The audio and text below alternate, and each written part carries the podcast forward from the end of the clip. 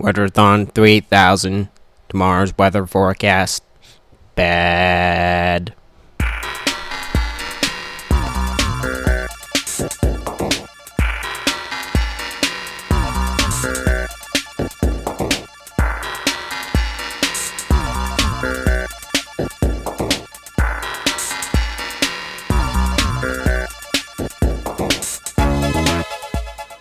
Good afternoon. You're listening to 90.7 FM, KALX. I'm Frank Ling, and this is Berkeley Groks. That's right. It's a weekly look at the world of science, technology, and their effects on our daily lives. I'm Charles Lee. Coming up on today's show, Tasty Brains, Copying Monkeys, and High Tech Viagra. In addition, we'll be joined by Mark Frauenfelder, who will talk about the world's maddest mad scientists and other worst. Also, we'll find out how fast speed of sound is. So stay tuned for all of this, plus the Grokatron 5000 and the world famous question of the week coming right up here on Berkeley Groks.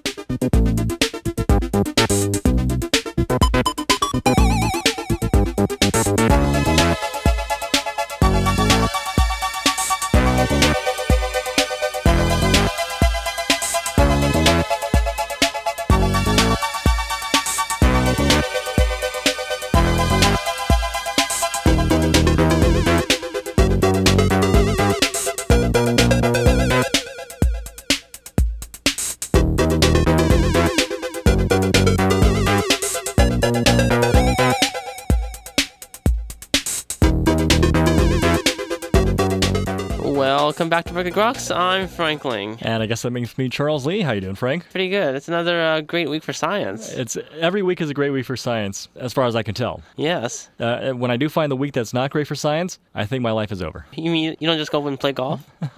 Well, I guess I could do that too, and then after that, I could I could die happy. and you can also be happy if you uh, have lots of nitric oxide, right? Uh, that is true. Yes, in fact, I'd be erect in many in many levels, Yes. physically and emotionally. We all know that, and in fact, one of the um, goals in medicine is to pump up the volume of uh, NO, nitric oxide, in your bloodstream, right? that is correct in certain places. Like the heart, of course. right, of course. So it turns out now technology is providing some solutions for uh, controlling the release of nitric oxide in our bloodstreams. Oh, how? What are they doing? They have these gold nanoparticles with NO-derived uh, ligands attached to it, and by varying the uh, the length of these ligands, they can uh, control the release of NO molecule from the end of these particles. And so you can basically um, create a whole host of biomedical applications for you know directed, targeted delivery of NO into your body. I see. So basically, you have these uh, nanoparticles floating around your bloodstream, Yes. and somehow it gets released just by the length of the uh, particle. The length of the ligand that attaches the NO to the uh, nanoparticle. Okay. So you can control how much is being released, how fast it's being released. Oh, somehow some equilibrium, I guess. uh, yeah. And afterwards, you know, the gold just flushes out of your system. And then you could collect it and sell it. oh, of course. This is another, uh, I guess, development to show how um, promising nanotechnology will be in the coming years, I guess, in uh, solving various physiological uh, problems. Right. Well, gold-based Viagra. What the world needs. I'm sure Goldfinger. That's right. Viagra Gold, available in stores now. This was actually carried out uh, by a team of chemists at North Carolina Chapel Hill and was published in uh, the Journal of the American Chemical Society, uh, volume 127.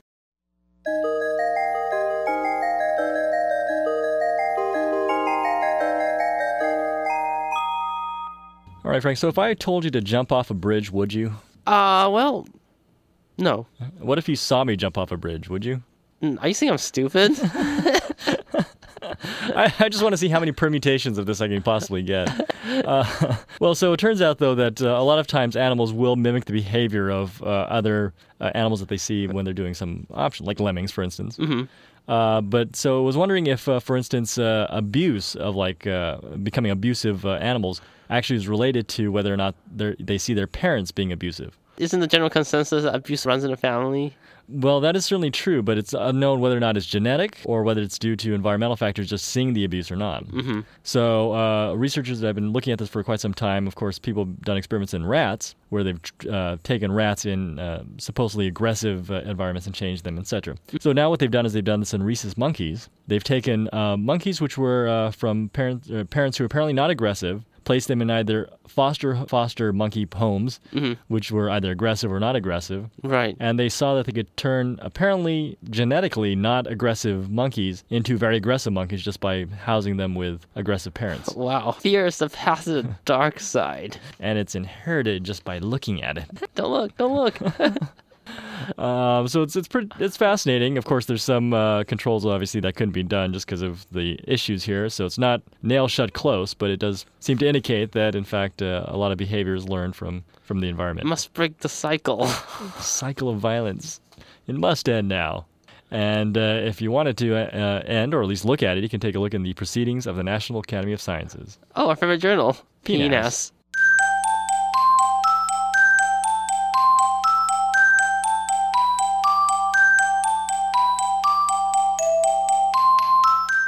So, Charles, what's the most disgusting thing you ever drunk? well, I guess maybe it was the same stuff that had uh, previously passed through my system. I don't want to know which end. Yeah, well, uh, it might have been sweat, I think.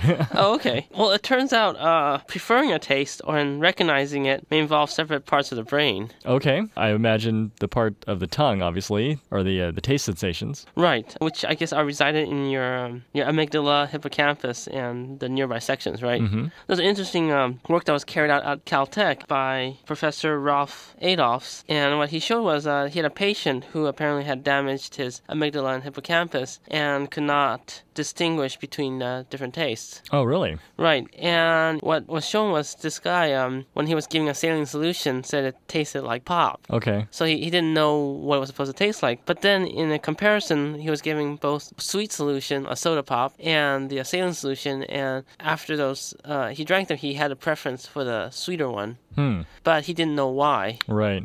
Interesting. So, uh, uh, I guess this suggests that basically those structures are involved in somehow signaling sort of his cognitive awareness of it, but not uh, his. Right. So somehow your brain has a way of knowing what you should or should not be eating, Right. even if you don't know why. Right. Interesting. Hmm. So I, I guess it just shows uh, where your preferences and where your recognition parts of the brain are separate. Right. Well, I guess he must be very easy to cook for, and he can, he can go eat at McDonald's and stuff like that. Indeed. Anyways, uh, this was carried out at Caltech and it was published in a recent issue of Nature Neuroscience.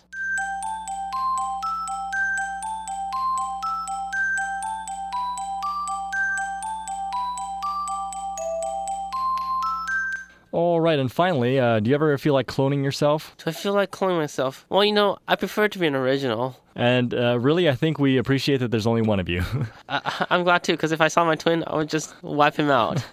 I'm not really sure the world can handle two Frank Lings, but uh, but it certainly can handle more than one uh, type of ant who's a clone. an ant. Yes, an ant. Really? So it turns out that a group of ant, uh, little fire ants called Wasmannia auropunctata, have been found to be able to clone their genes uh, through a very novel sort of sexual process. Huh. I mean, I, I would think you would not need. You could do it asexually if you just want to clone yourself, right?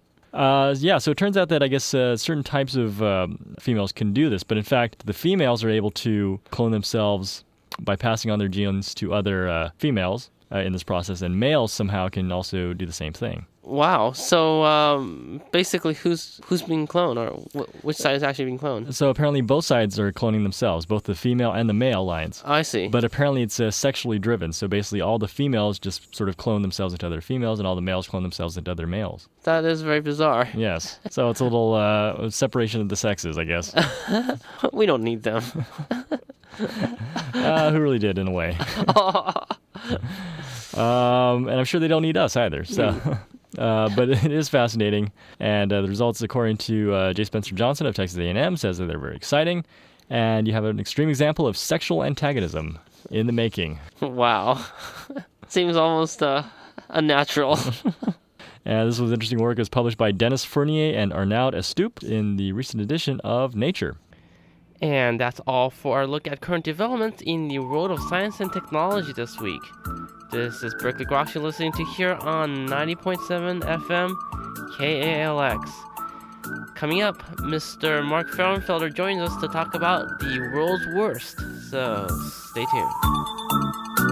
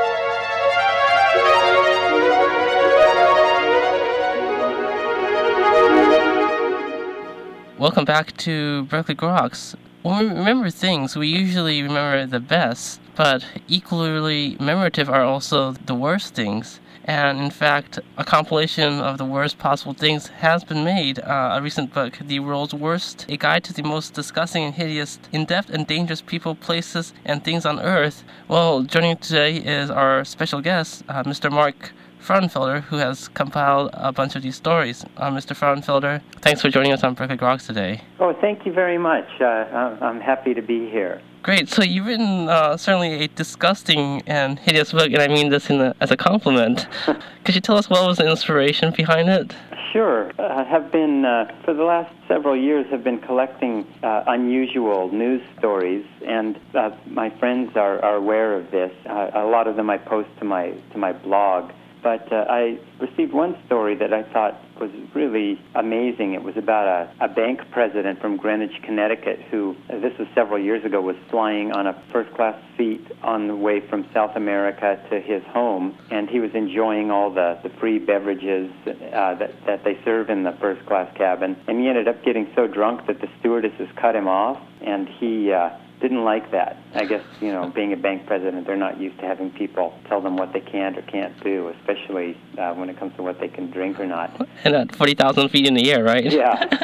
And so he got really belligerent about it, and he got up, and there was some pushing and some yelling, and and all that, but he he wasn't getting his way. He was even trying to serve himself drinks, but finally he got so angry that he climbed up on top of the beverage cart and pulled his pants down and relieved himself right on the beverage cart in front of everybody on the plane. And then uh, he uh, ended up running up and down the aisles, wiping his hands off on the seats of the, the passengers. And uh, when I read this, I thought, you know, this has got to be rudest behavior ever on an airplane. And when I thought that, a little light bulb went off in my head, and I thought, you know, it would be fun to compile stories of kind of the worst things that the world has to offer, especially ones that also have a, a funny or unusual twist to them.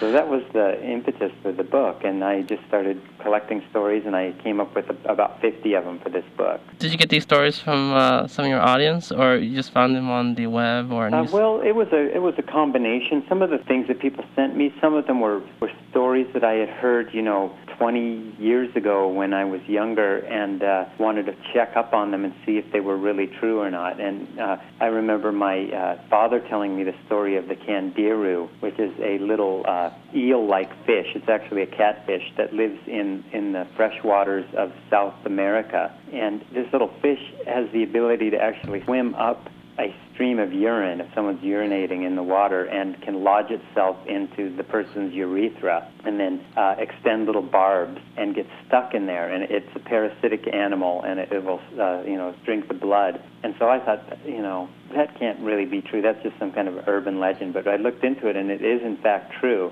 There are these little fish that will just swim up a, a urine stream and once they're in there, they're very difficult to pull out because th- these barbs stick out. Uh, and uh, there was a case of a man who was standing in the Amazon River, and uh, he was urinating, and, a, and a, the candiru swam up inside him, and a, a urogenital surgeon had to remove the fish using a tube with an alligator clip attached to the end of it. And there are pictures of it on the internet if you're brave enough to take a look at it. So uh, that one I call the least genial fish.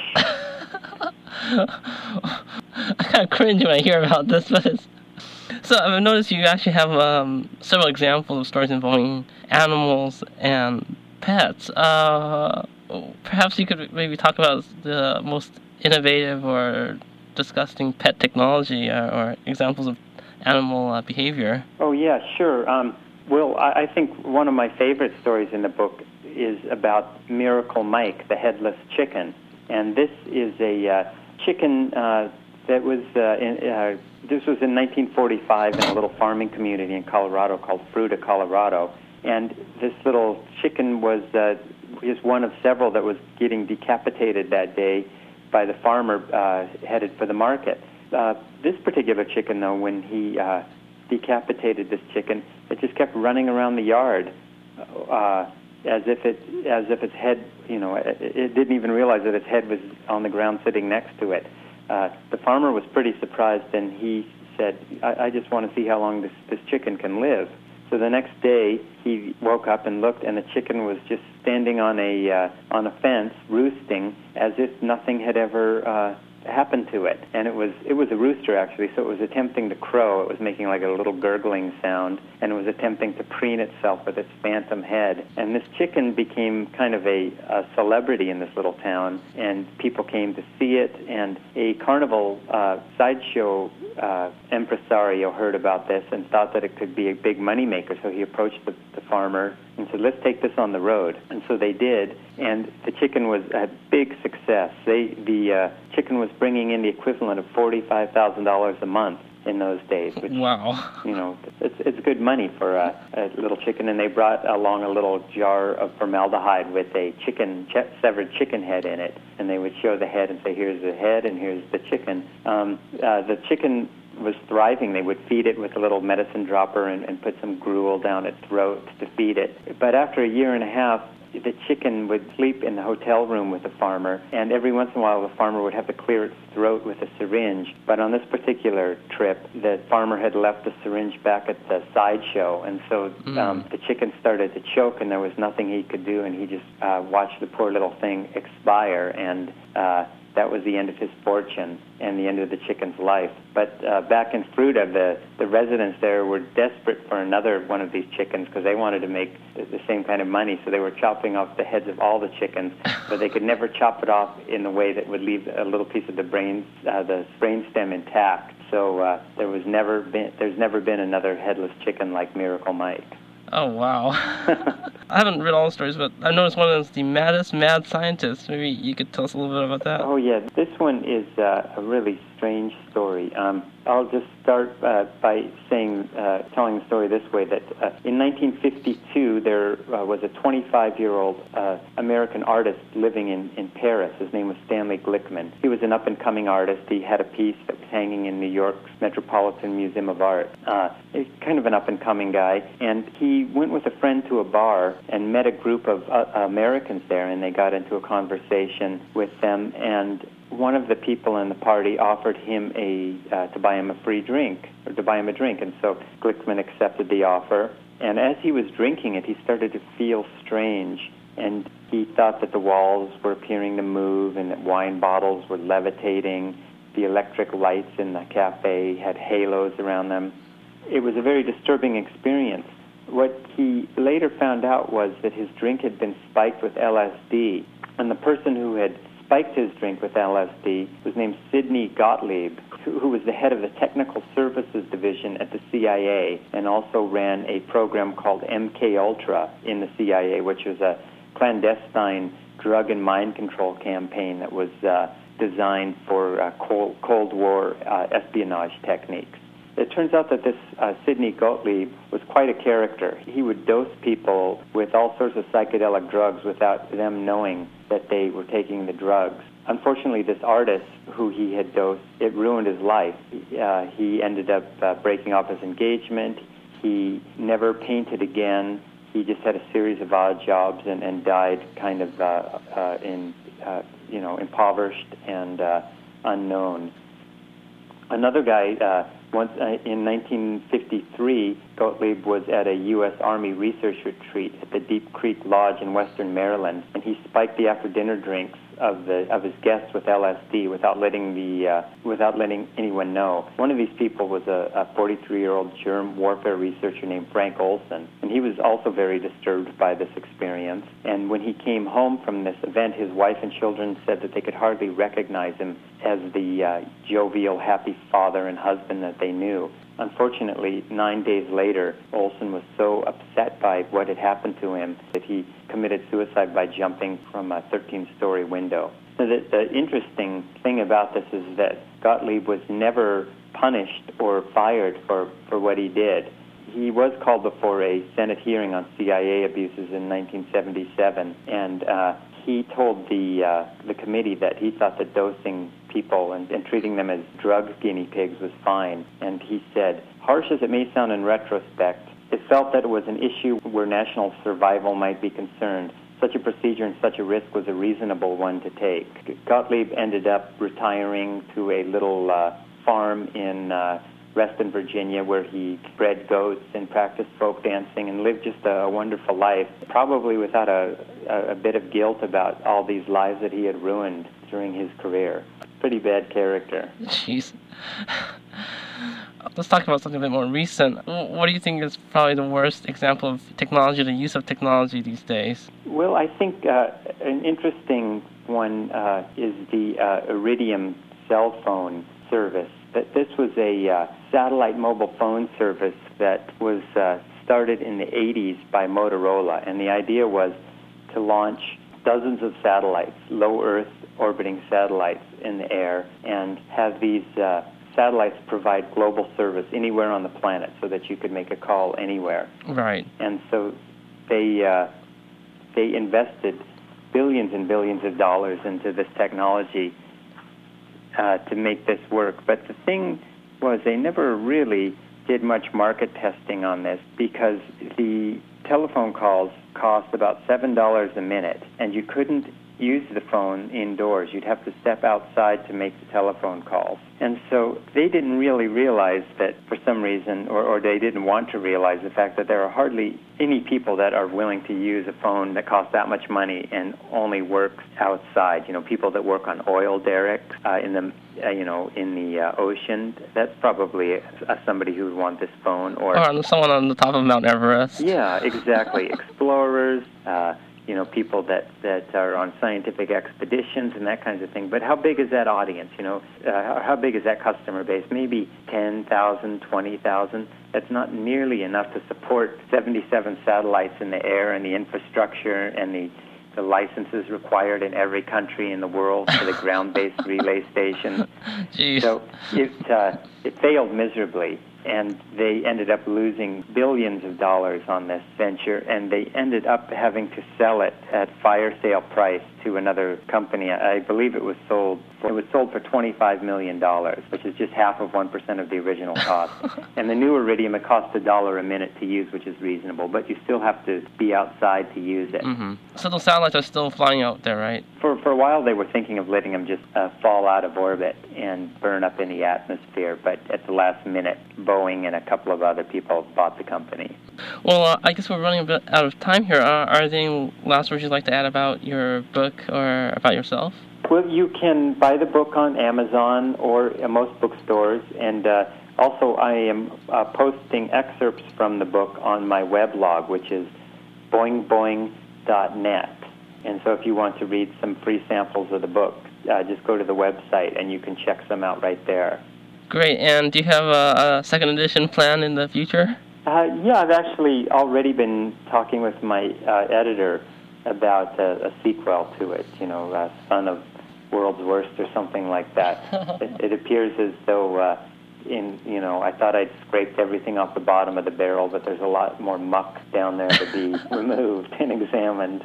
Great, uh, Mr. Frauenfelder. Thanks for joining us on Berkeley Groks today. Thank you very much, Frank. It's a pleasure speaking with you. And we were just talking to Mr. Mark Frauenfelder, author of The World's Worst. His book is now available on the web at Amazon and Barnes & Nobles and bookstores around the country. Uh, you can read more about his writings at boingboing.net. This is Berkeley Groks you're listening to here on 90.7 FM. In a few moments, the Grokatron 5000 and the world famous question of the week.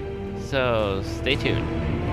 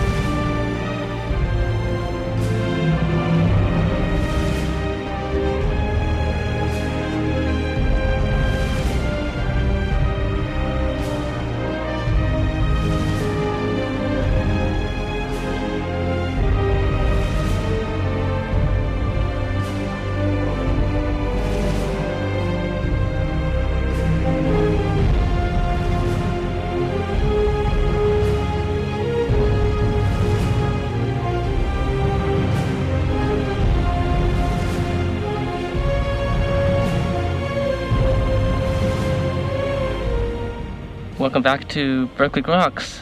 Well, Mr. Frauenfelder has kindly agreed to join us on this week's Grokatron 5000, uh, the computer formerly known as Deep Blue. Today's topic is the world's best or the world's worst. Subject number one the world's best or the world's worst. President of the United States, George W. Bush.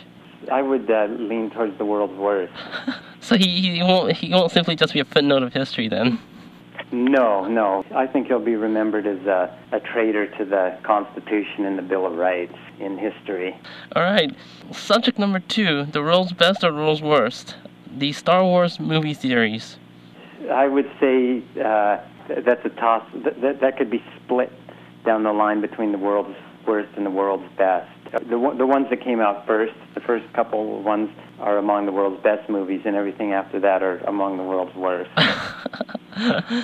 Okay. Subject number three: the world's best or world's worst. Super pop star Michael Jackson.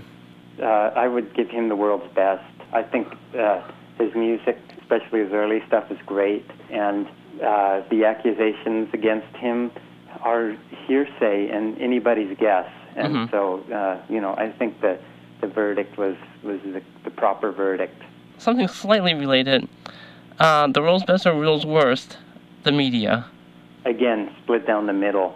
I would say uh, there's some excellent uh, news sources out there, and I think there are also some horrible ones out there as well. So that you can't uh, you can't just give it uh, one or the other. All right, and finally, subject number five: the world's best or world's worst. Uh, the Scientology religion. I don't want to get in trouble for that one, so I'm going to pass. Very good. Well, Mr. Frauenfelder, thanks for joining us on the Grokatron 5000. All right. Well, thanks a lot, Frank. I appreciate it. Okay, thank you very much there. It's Jimmy Johnson from 1930s Radio. Thank you very much for the Grokatron 5000. We didn't have that in my day, and it's all just cray, cray, crazy. And now reporting live, live, live from. Look it up in the air. It's the bird, it's a plane. No, it's the speed of sound. And how fast was it? It's 330 meters, meters per second. And that's what you get when you're going real fast. Okay, and now here's the Tokyo Kid with this week's uh, question of the week. The sun, the earth, the moon, the celestial bodies, and the orbits. And then there's the perihelion. But uh, what is it?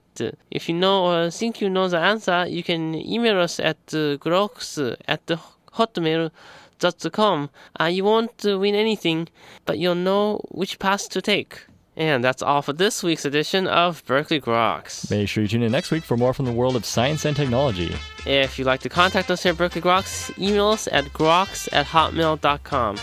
For Berkeley Groks, I'm Frank Ling. And I'm Charles Lee. Make sure you also see us on the web at www.groks.net. Have a great afternoon and stay tuned for more music.